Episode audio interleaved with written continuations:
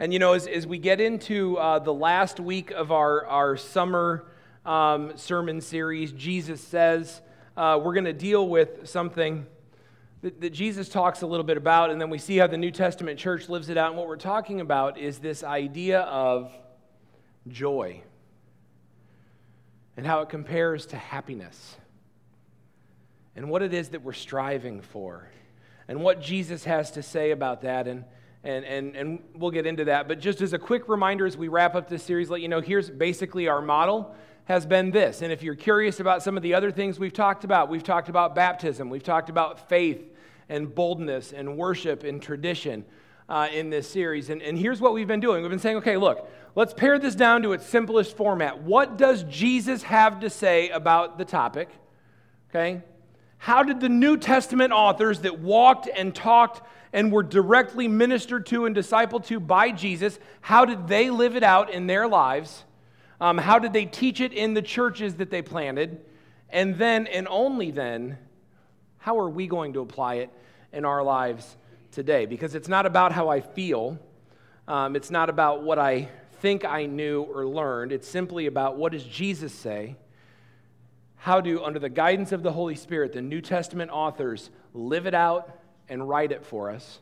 And then how do we figure out what that means today for us. And so today, as, as we get into our last week here, we're going to talk joy and happiness. And intellectually, we understand. As soon as I say joy and happiness, intellectually, you get and you go through the process, the mental checklist that says, Oh, I know this one. I know that joy and happiness aren't the same thing. I know that joy and happiness are different. But even though we know that, we don't always live like that's true. Right? We intellectually we understand that being joy-filled and being happy are two totally different things, but we tend to lump them together in our, our lives. And, and the thing is this happiness is external and it's dependent on something else. Now I'm gonna I'm gonna tell you this. We're gonna we're gonna it's gonna sound like we rail against being happy today. Listen to me. I like to be happy. Happy is good. When I'm having happy moments in my life, it's better than when I'm not having happy moments in my life. I will always take happy over other things. But you and I both know about happy that it never lasts. And that the things that we think will cause us happiness, they don't linger the way that we want them to. And they never equal what we think they're going to equal. And here's the thing, man, sometimes I think to myself, well, I would like to test that out right? I'd like to, I, would like to experiment with that a little bit because they tell you that money can't make you happy. I'm like, well, you'll notice how people that, the only people that say that are, are um, people that have a lot of money, right? You're like, you know, I'd like to test it out. I would like to win the lottery. First, I have to play the lottery. And then, after I play it, though, first time I want to win it. Okay? And I'd like to win the lottery, and I'd like to do a little study to see if money can, in fact, make me happy but I'm betting it won't. And we think, well, well, if I just had more success, right? If I just married well, if I just got the new house with more space, if I just got the new car so I didn't have to worry about it starting every morning, if I got the job that I really, really think I deserve, if I get those, then, then I'll be happy. And here's what I'm going to tell you man, if Tom Brady can't get it to work, I'm not sure what chance I have if I'm looking for something else to sustain me. But happiness doesn't work. It's external and it's dependent on other things that happen.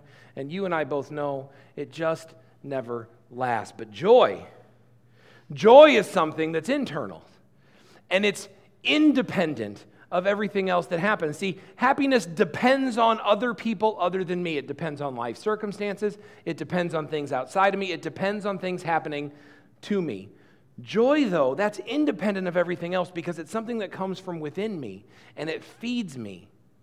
Okay, and so there's this grand difference between the two.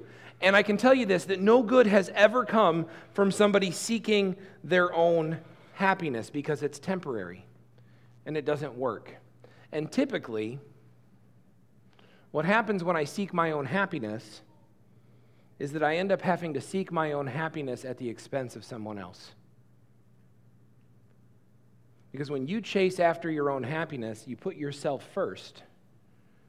Other people, people that you care about, people that you claim to love, ultimately are going to suffer in that exchange. When I was a counselor, and counseling for years, and I'd ask people as they'd sit down, first question, what is it that caused you to call and make your appointment? Invariably, I'm just not happy. Sometimes it's I'm not happy at work. Sometimes it's I'm not happy with my marriage. Sometimes it's I'm just not happy with my life. But almost always it was I'm not happy. And, and if you think it's not that big of a deal, take a walk down a self help section of any bookstore. And you're going to find guide upon guide upon guide in that self help section about how to get happy. Things that you can do to make yourself happy, things that you can do to conquer life and be happy. Um, put it in Amazon and see what books come up. Happiness is this deal, but, but none of it is what Jesus taught. Because Jesus, if you look in, in the New Testament, Jesus is always all about something that we would say, well, it's not very happy inducing. It's all about self sacrifice. See, Jesus is all always about how he can put other things first. Jesus is all always about how he can serve the Father even when it goes contrary to his own physical safety, his own emotional safety, his own well being. He's always about self sacrifice.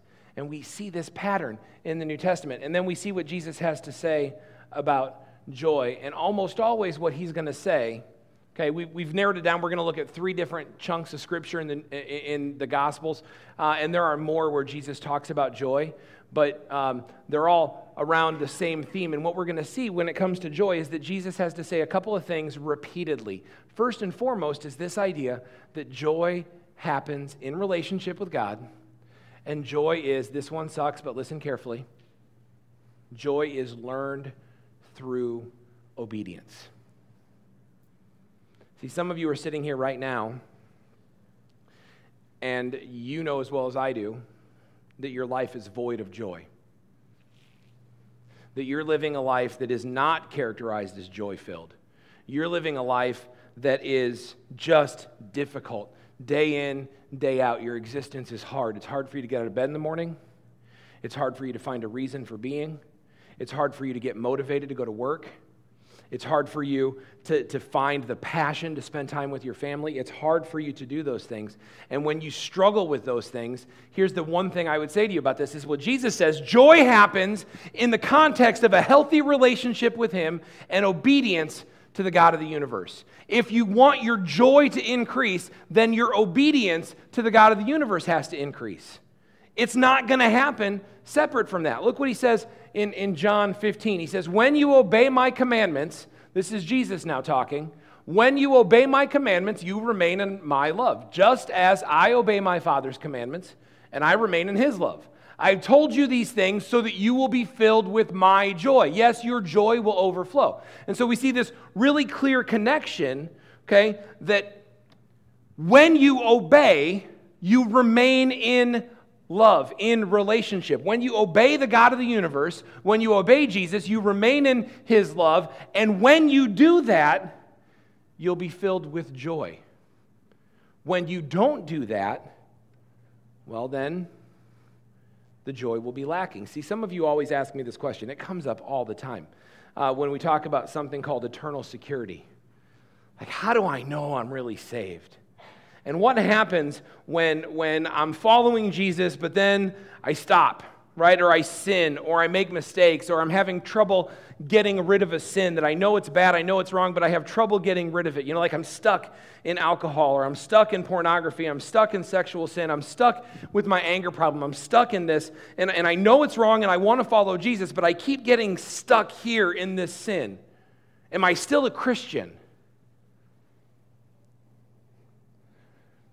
And we've talked about this before. We can look pretty carefully through Scripture, and the answer, um, I'm convinced, is yes.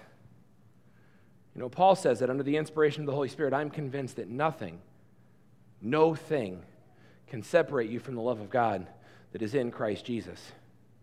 Nothing. Not even your own struggle against sin in your life. Paul himself doesn't claim to be sin free. He says, But there's this thing, and I know I hate it. I don't want to do it, but then I do it, and I feel terrible that I've done it. He calls himself the chief of sinners. But we wouldn't say that Paul's salvation was taken from him or that he laid it down or that he let it go. But here's what we would say. Okay? Here's what I'm hearing Jesus say right here. When you're stuck in sin, unrepentant sin, when you keep doing sin even though you know better, here's what I read that your joy will be lacking. Right? Because here I'm seeing that when you obey my commands, you remain in my love, then you'll be filled with my joy. Your joy will be complete, it'll overflow. But if you're not obedient, then your life is going to lack joy. And here's the thing about joy you can't manufacture it. This is why happy has become a cultural substitute for joy. Let's, I mean, let's just talk about this for a second. The reason that happy has become a cultural substitute for joy is because for brief moments, you can force happy. Right? I mean, for brief moments, you can force happy. You can chase happy. You can get drunk. And for a brief moment, right? People get drunk not because the whole, I mean, they're not getting drunk because they think it's terrible in the moment. They're getting drunk because in the moment it does something for them, right? People don't watch porn, right? Because it's, it's terrible, awful, and they hate every second of it. No, no, no. Because in the moment, in this exact second, it does something for them.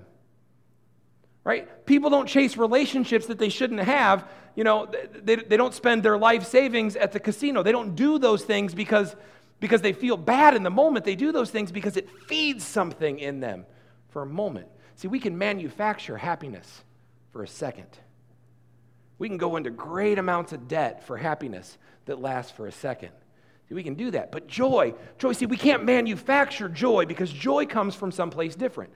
Joy, it's not ours. Look, he says, My joy I've told you these things so that you will be filled with my joy. Yes, your joy will overflow, but your joy isn't yours. Your joy comes from me. It's my joy, and it flows out from you in this.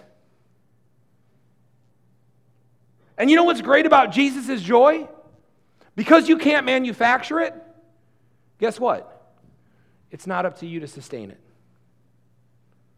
You don't have to make it happen, and therefore you don't have to keep it going. You don't have to sustain joy when it comes from Jesus, when it comes from this eternal source, okay? And it happens because of the Holy Spirit. Joy is a product of the Holy Spirit in your life. Here's what Jesus says next chapter in John. This is talking about how he's going away. Okay? And he says, But it's good that I'm going away because I'm going to send you, he calls it the advocate, the comforter, the Holy Spirit. Here's what he says You'll weep and mourn over what's going to happen to me, but the world will rejoice. You will grieve, but your grief will suddenly turn to wonderful joy. It will be like a woman suffering the pains of labor. When her child's born, her anguish gives way to joy because she has brought a new baby into the world. So Jesus is basically talking about this. He's like, look, you're going to have this moment, and he's talking about his death, where I'm going to die and I won't be with you anymore. And you are going to have such terrible grief. You're going to mourn. It's going to be tragic you're going to wonder what life was all about. Some of them probably desperate to the point, maybe even to the point of suicide. Because they've backed the person that they thought was going to change everything, and all of a sudden he is dead and buried. And they are going to be tragically, woefully in bad shape. They're going to think they were mistaken. They're going to think it's wrong. And, and they're going to be so distraught and despondent, and they're not going to know what to do. And Jesus says, Yes, you're going to weep and you're going to mourn, and that's going to happen to you. But get ready, because your grief will suddenly turn to wonderful joy. It'll be like a woman suffering the pains of labor. We've talked about this before that uh, for you that have had children, um, and for um, you women that might have children at some point in time, I mean, here's the deal labor's not awesome. It doesn't feel good. It's problematic. You can thank Eve for that, right? We read that in Genesis that that, that is a product of the fall, okay? Um, and, and so we see that labor pains are awful, but what happens when it's done? How many of you have multiple children? Okay, since most of our kids are downstairs, you can still raise your hand for this. How many of you had multiple children on purpose? Okay, I can't count that fast to see if it was the same. Right? But you chose to do it again. Right? For as bad as it was, I remember our kids, for as bad as it was with Travis, like as hard as that labor was, as much pain and uncomfortableness as there was, we chose to do it again on purpose. And that's what Jesus says. He says, Look, you're going to mourn and you're going to grieve like that, but joy is coming. Joy is coming. You will soon rejoice with wonderful joy because this new thing will have happened. And that new thing we know, he's talking in context there, is, is the indwelling of the Holy Spirit. It's God living in us. That's the source of our joy. And it makes sense then, doesn't it? That obedience builds joy. Because as a Christian, you have the Holy Spirit living inside of you. That's what we read in, in Ephesians 1.13 says, And you uh, also were included in Christ when you heard the message of truth, the gospel of your salvation. When you believed, you were marked in him with a seal. So when you become a Christian, the Holy Spirit comes in you and it marks you as a seal. The seal is the promise, the down payment. See, and so what happens is now you have this Holy Spirit as a Christian living inside of you. And it makes perfect sense that your obedience to God of the universe will either increase your joy or it will decrease your joy. Because when you obey the God of the universe, the Holy Spirit is powerful in you. Some of you are like, I want to have more of the Holy Spirit. Good. I've, I've got the plan for you. If you want to have more of the Holy Spirit, do what God tells you to do. Then the God that's living inside of you will come in power. But when you're disobedient to the God of the universe, the Bible tells us that you quench the Holy Spirit that's living inside of you. And your joy will be lacking. This is the way that it works. And when we understand, when you understand that the Holy Spirit is the giver of joy, that the Holy Spirit provides joy, you know what it does? It should give you a whole new perspective. It should give you a whole new way of seeing things. It should change the way you process the world that you live in. See, if you think back to Tom Brady.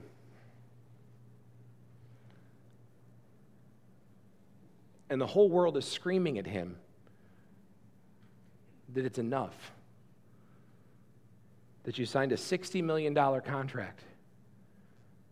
That you could have any TV endorsement deal that you want. That you can't go anywhere without people recognizing you and worshiping you that you've, you've, you've married the supermodel, that most people would think that's, uh, and she doesn't even cost anything at dinner because she never eats because it doesn't matter. and you've won, what, five Super Bowls by now. And the whole world is screaming, and it's enough and you are now actualized and you are satisfied and you are happy and you have everything you've ever wanted to have and the whole world is telling you it's good. But when the Holy Spirit lives inside of you, that's a down payment on something eternal. It's this promise that, that something so much better than this, no matter how good or how bad or whatever this is, that there is this other reality that I've been promised because this eternal God is now living inside of me, reminding me nagging at me when I get it wrong, building me up so that I have strength to do it well. And it's a promise for something else that I can't even fathom. That's what happens. It gives you this perspective. I mean, guys, some of us, we walk around, we, we, we're Christians. We, we say it, we're Christians. And then we act as if this is all there is. I mean, think about that for a second as a Christian, the Holy Spirit is living inside of you, a promise of something so good that's coming. Something so good. And yet we live like this is all there is, like this world and these accomplishments. And you know what? If I walk around through life and I'm not happy and I'm living like this is all there is, then guess what I'm going to do? I'm going to be depressed.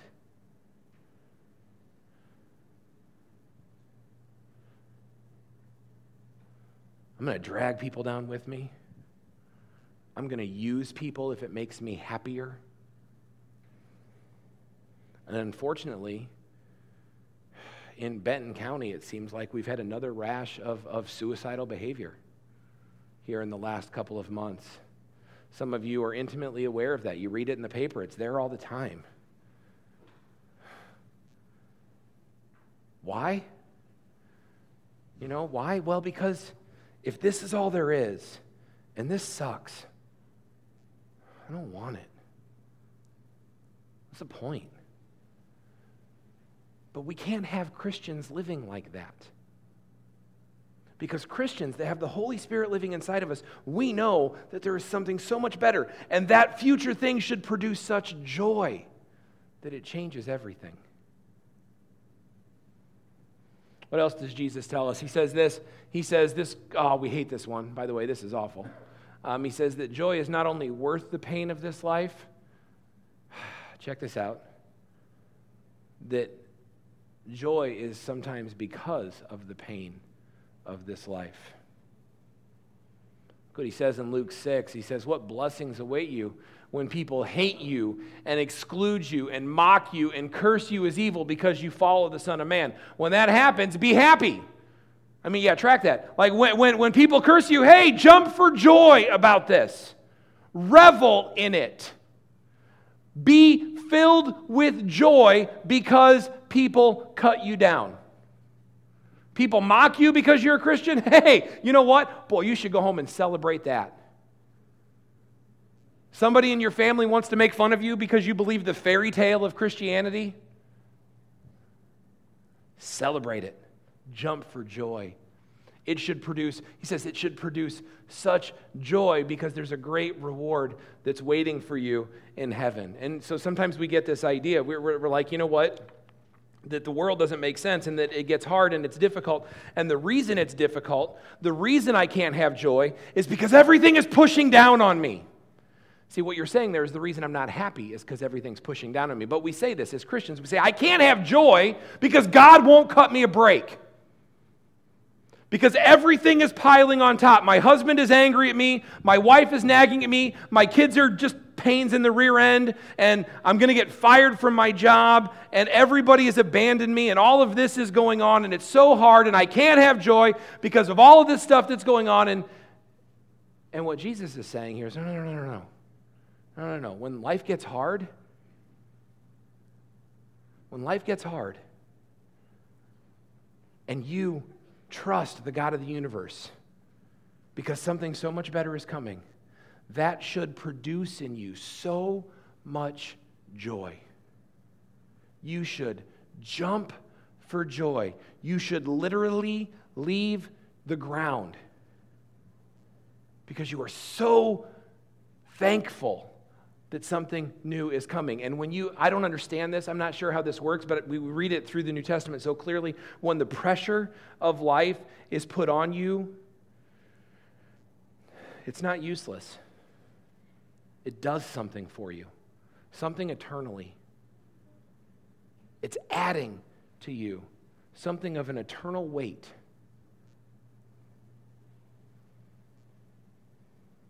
Your parents die your kids struggle, cancer again, car accidents, lost jobs. When you put God first, what we're reading is that there's an eternal weight of glory, this thing that pushes on you. John Piper talks about that all the time. If you, if you read some of John Piper's stuff, there's this eternal weight of glory that is in response to the hardships in your life. And so there's this lesson that we learn that while happiness is a feeling, that joy is a lens. Because joy is internal, when I look out with joy, I see things differently. And we're going to see that. The New Testament authors are going to talk about that quite a bit. Okay? Uh, but the thing that we realize when we look at what Jesus says, Jesus talks about all of these things, um, that, that joy is a cornerstone of the Holy Spirit living your life. And joy is a response to your obedience to the God of the universe. And that joy trumps, in fact, is informed by all of the pain of this life that happens. When we read this, we say, you know what? There is no call forever for there to be a Christian that is not filled with joy. So, gut check time, Christian. How many of you would honestly say, you don't have to raise your hand, just reflect. How many of you would honestly say that you live a life that is filled with joy? That you are so full of joy that it is actually annoying to people that aren't. See, that's the call. The call is to be so filled with joy, even in the face of circumstances, that you know what we do? When people have that much joy, when that many trials are going on, you know what we do? We're like, oh man, they're faking it. Like, oh, they're just so fake. Well, why are they fake? They're fake because it doesn't make sense to us. And some of you are guilty of that. If you're honest with yourself, think, think about when, when somebody was so filled with joy in the midst of such bad circumstances that you decided and maybe even told somebody else that they were fake that they were fake because there's no way you could have that kind of attitude when life sucks that bad. Except joy is a lens. It doesn't happen from all of these things outside coming in. It, it starts here with the Holy Spirit and we push it out. That's what we learn. And so, listen, can you be a nasty, mean, crotchety, curmudgeonly, joy sucking, person and still be a Christian? I guess. Is there a call for that? Yeah, no, I don't think so. Absolutely not. There's never a call for someone to live that kind of life and then say, oh, yeah, I follow Jesus. Mark Johnson used to joke about this all the time. He'd be like, you know what? My life was, was um, terrible and crappy, and I started to follow Jesus, and he turned my life around, and now it's crappy and terrible. Theology by Mark Johnson. There's no call for that. Jesus says you are to be filled with joy. Why? Because joy comes in all circumstances. When things are great, it's easy to be joyful, but when things are bad, you're joyful anyway right? Because it's doing something for you. And joy is a response, obedience to God. All Christians should be obedient to the God of the universe, and that produces joy. And oh, yeah, where it comes from is the Holy Spirit that lives inside of you, that all Christians have. There's no call for a Christian that refuses to live a joy filled life. And then we see how the New Testament authors live this out. And, and there's just a couple of things that they teach us that we'll go through real quickly here. One is um, that joy and suffering will coexist.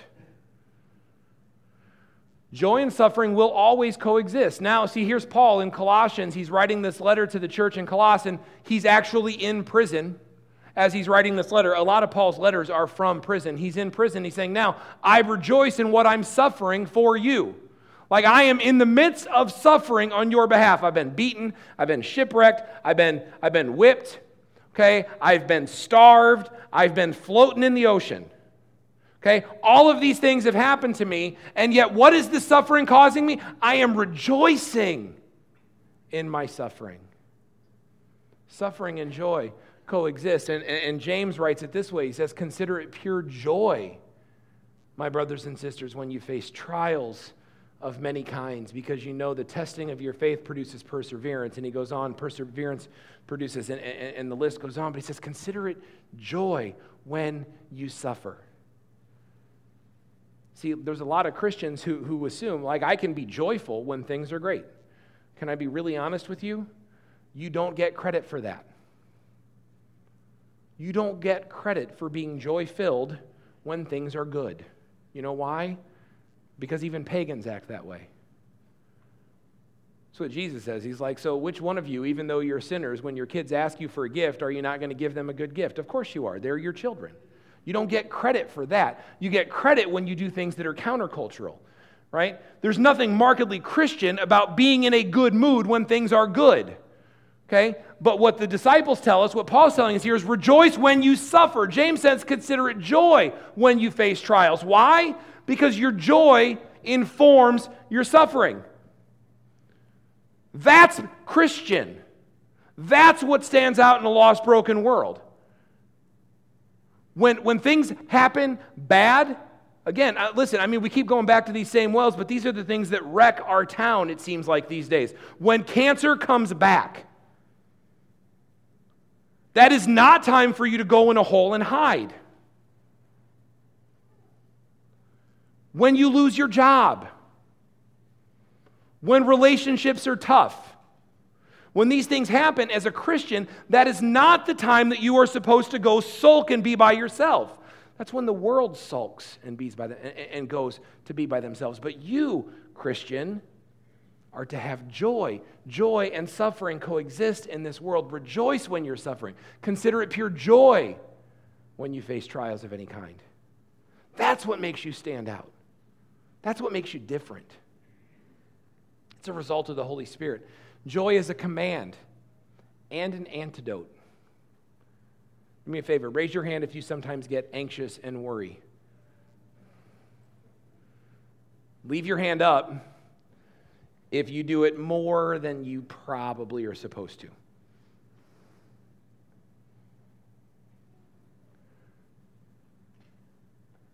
Joy is the antidote. That's what it says. Rejoice in the Lord. This is Paul writing Philippians. Guess what? Philippians, he's in jail. Writing, writing to the church in Philippi, he's still in jail. Um, he says, Rejoice in the Lord always. I say it again, rejoice. Let your gentleness be evidence to all because the Lord is near. Do not be anxious about anything. Stop worrying about stuff. Stop stressing about stuff. Stop being afraid. Rejoice in the Lord always. And then, in case you're unclear, he says, Let me say it again rejoice. It is a command that you are to have joy. And it is an antidote to what stresses you out. You're like, okay, Matt, well, that makes sense, except how is it an antidote? You know, how, how, how is joy an antidote? Well, joy is an antidote because it gives you a perspective that's different. This is the last text we're going to look at here um, about joy, but, but this, is, this is the culmination of this. It's the culmination of Jesus' command. Jesus says, Look, you're supposed to have joy. Joy comes from obedience um, and the Holy Spirit living inside of you. And joy is fed by sorrows and troubles of the world. And, and the, the disciples tell us, yeah, they, they coexist, right? You're, you're joyful not just when things are good, but you're joyful all the time. That's what a Christian does. And, and then says that, that, by the way, joy is an antidote it's an antidote to this anxiety and this fear that we live life with. Some of you live life and you are so afraid. Some of you live every day afraid of death.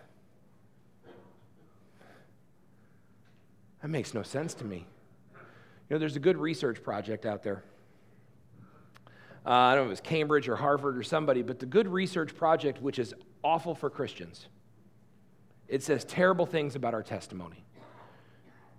Did you know that when it comes to end of life decisions, shall we extend life by any means necessary, or are we ready to go as gracefully as possible? Right? Like, do I want the ventilator to keep me alive? Right? Or do I want no extraordinary measures? You know, I, am 85. Do I want to go through the painful, um, you know, the, the, the painful um, triple bypass surgery, or do I just want to live out the rest of my days as comfortable as possible? Um, when it comes to those kinds of decisions, Harvard research, I'm pretty sure it was Harvard, you can, you can Google it and check, it, check me, but um, tells us this that Christians, people professing a faith in the God of the universe and faith in the reality of heaven to come, that Christians are one and a half times more likely to make decisions to cling to life than to embrace what's next. Because they're afraid to die. Christians are one and a half times more likely at the end of their life to do things, um, to cling to life at any cost necessary, any means necessary. Why? Well, more often than not, it's because they tell us that they're afraid to die. Uh, now, here's the thing I'm not saying go home and drive fast and take chances and close your eyes and do that stuff. But I am saying that why in the world would we Christians who believe in the God of the universe and have submitted to and are following Jesus Christ and trusting Him, not just for, for meaningful life and purpose now, but for our eternal salvation and to be with Him forever in heaven and to be in His glory and experiencing His glory and living. Why in the world are Christians one and a half times more likely than people of no faith to want to cling to this thing because they're afraid to die? It doesn't make sense to me.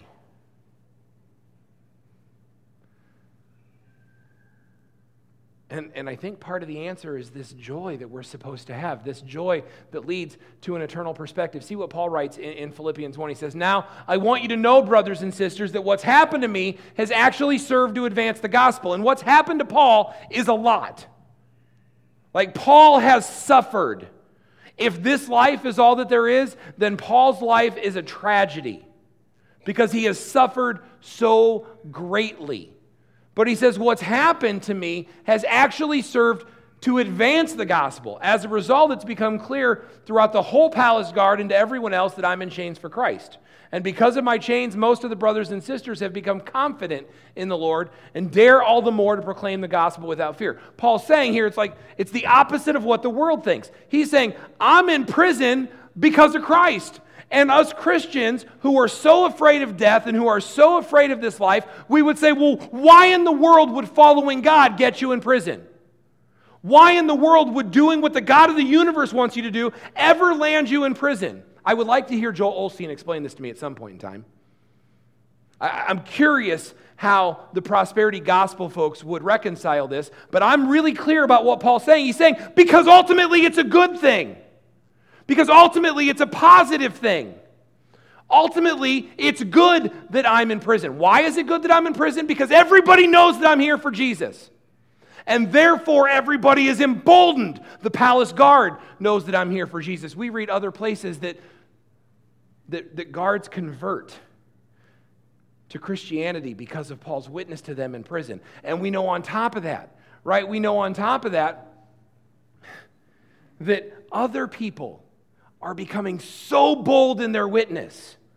They're becoming so bold in their preaching that they're stopping this fear that they had. They're like, they, they were cowering in their preaching before because they didn't want to be arrested and thrown in jail, but they're seeing Paul in jail and he's got such joy while he's in prison that they're going, you know what? I can do that too. I can be loud for the gospel. I can be firm for the gospel. I can be passionate about the gospel and I don't need to be afraid.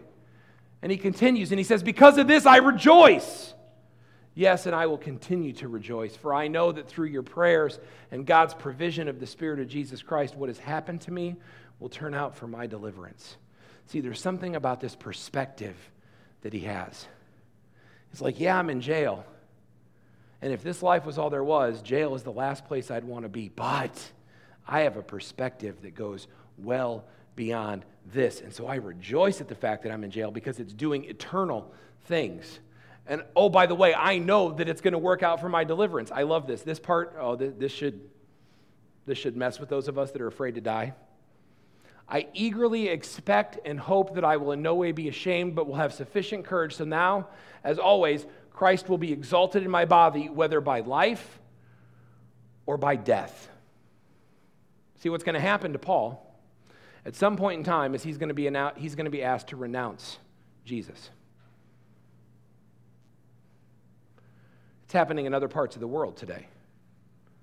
It hasn't happened to us here. Doesn't mean it won't at some point in time, but it's not something that we have to go to bed and wake up every morning afraid of. But, but, but that's a reality for Paul and, and, and the church that he's writing to. And he says, I eagerly expect and hope that I will in no way be ashamed when that day comes, but I will have sufficient courage so that now, as always, Christ will be exalted in my body, whether by my life or if they end up putting me to death because of it. Christ will be exalted and I will have joy. And then he says this thing, and we quote this all the time, but we don't really know what it means, so let's deal with it for a second. To live is Christ, and to die is gain. Because of the eternal perspective that joy has given Paul, the Holy Spirit living in him, his obedience to God, the Holy Spirit producing this joy that overflows in him, it's given him this perspective that says basically this listen to me. I can't lose. I can't lose. If I live, well, that's Christ. I get to keep on preaching the gospel of Jesus Christ. If I die, that's to my gain. See, we are so afraid, Christians by and large in this country, again, quote that research, we are so afraid of death. So afraid of death that we want to cling to this corrupt, decaying life with both hands and not let go. But Paul says, no, no, no, no, no. To live is Christ, to die is actually to my gain. And he continues this last chunk. This is where we'll wrap it up. He says, If I go on living in this body, um, that will mean fruitful labor, labor for me. Meaning, if I keep living, I will keep serving the God of the universe. I will keep living a life that glorifies him and exalts him. Yet, what do I choose? I don't know. I'm torn between the two. Get this what he's saying in not a suicidal way at all. What he's saying is, I am so torn. They could come to me any day and say, You are released.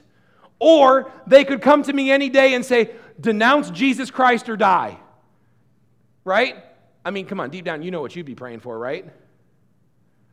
But Paul says, I'm actually torn between the two. Like if you were to ask me right now which one, I'm not sure what I'd want. Right? Do I what am I ready for? So I'm not even sure what I'd want because he has this eternal perspective that goes so much beyond what we're doing. And then he says this I desire to depart and be with Christ. That's my heart's desire. And that's better by far. But, and imagine being this useful to God in ministry that you could say this Oh, I wish I was in heaven with Jesus. That's better by far. That's what I want. But I know I'm too valuable to the kingdom work right now. So I know I'm going to get out of jail. And it's almost this reluctant thing. I know what's going to happen. I know I'm going to get out of jail.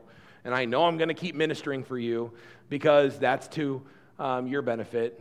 Convinced of this, I know that I'll remain and I'll continue with all of you for your progress and joy in the faith. And Paul eventually was martyred for his faith. And We don't have record of that in Scripture. There's some historical documents that we can look at, but here, here's what I promise you that when it happened, Paul didn't cower. His joy never faltered. You read stories about martyrs of the early church, even martyrs today in different parts of the world. And martyrs go to their death singing a new song to the God of the universe because their, their bodies literally can't contain the joy that overflows, even marching to their own death. Why? Because their perspective is eternal. Christian, that's, that's the kind of joy I need you to have. That's it. That's, that's what you have to have. You have to have the right kind of joy, the kind of joy that's overwhelming, that trumps anxiety and fear. I'm not saying that you're ever confused about how bad things are in the world. I'm not saying that you celebrate hard things.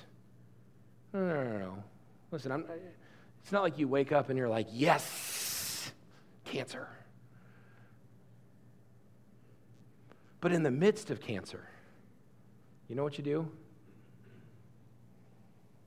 You have joy. You have joy because it comes from somewhere inside of you, not from somewhere outside of you. It comes from Jesus, it comes from the Holy Spirit. Joy that sets you apart. A joy that screams to anybody watching that you belong to Jesus. And I can hear you now because we've had this conversation, many of you, and many of you that aren't here. But it's hard. But my wife doesn't believe what I believe but my husband doesn't believe it. She won't come to church. He, he, he won't come to church. Uh, you know what? Everywhere I am, people, people mock me and make fun of me. And it doesn't matter what happens, but it's always trouble. Like, like just when something. I get it. Listen, I came home from. Va- I hate vacation, right? I get buyer's remorse, something fierce. Like, I hate spending money.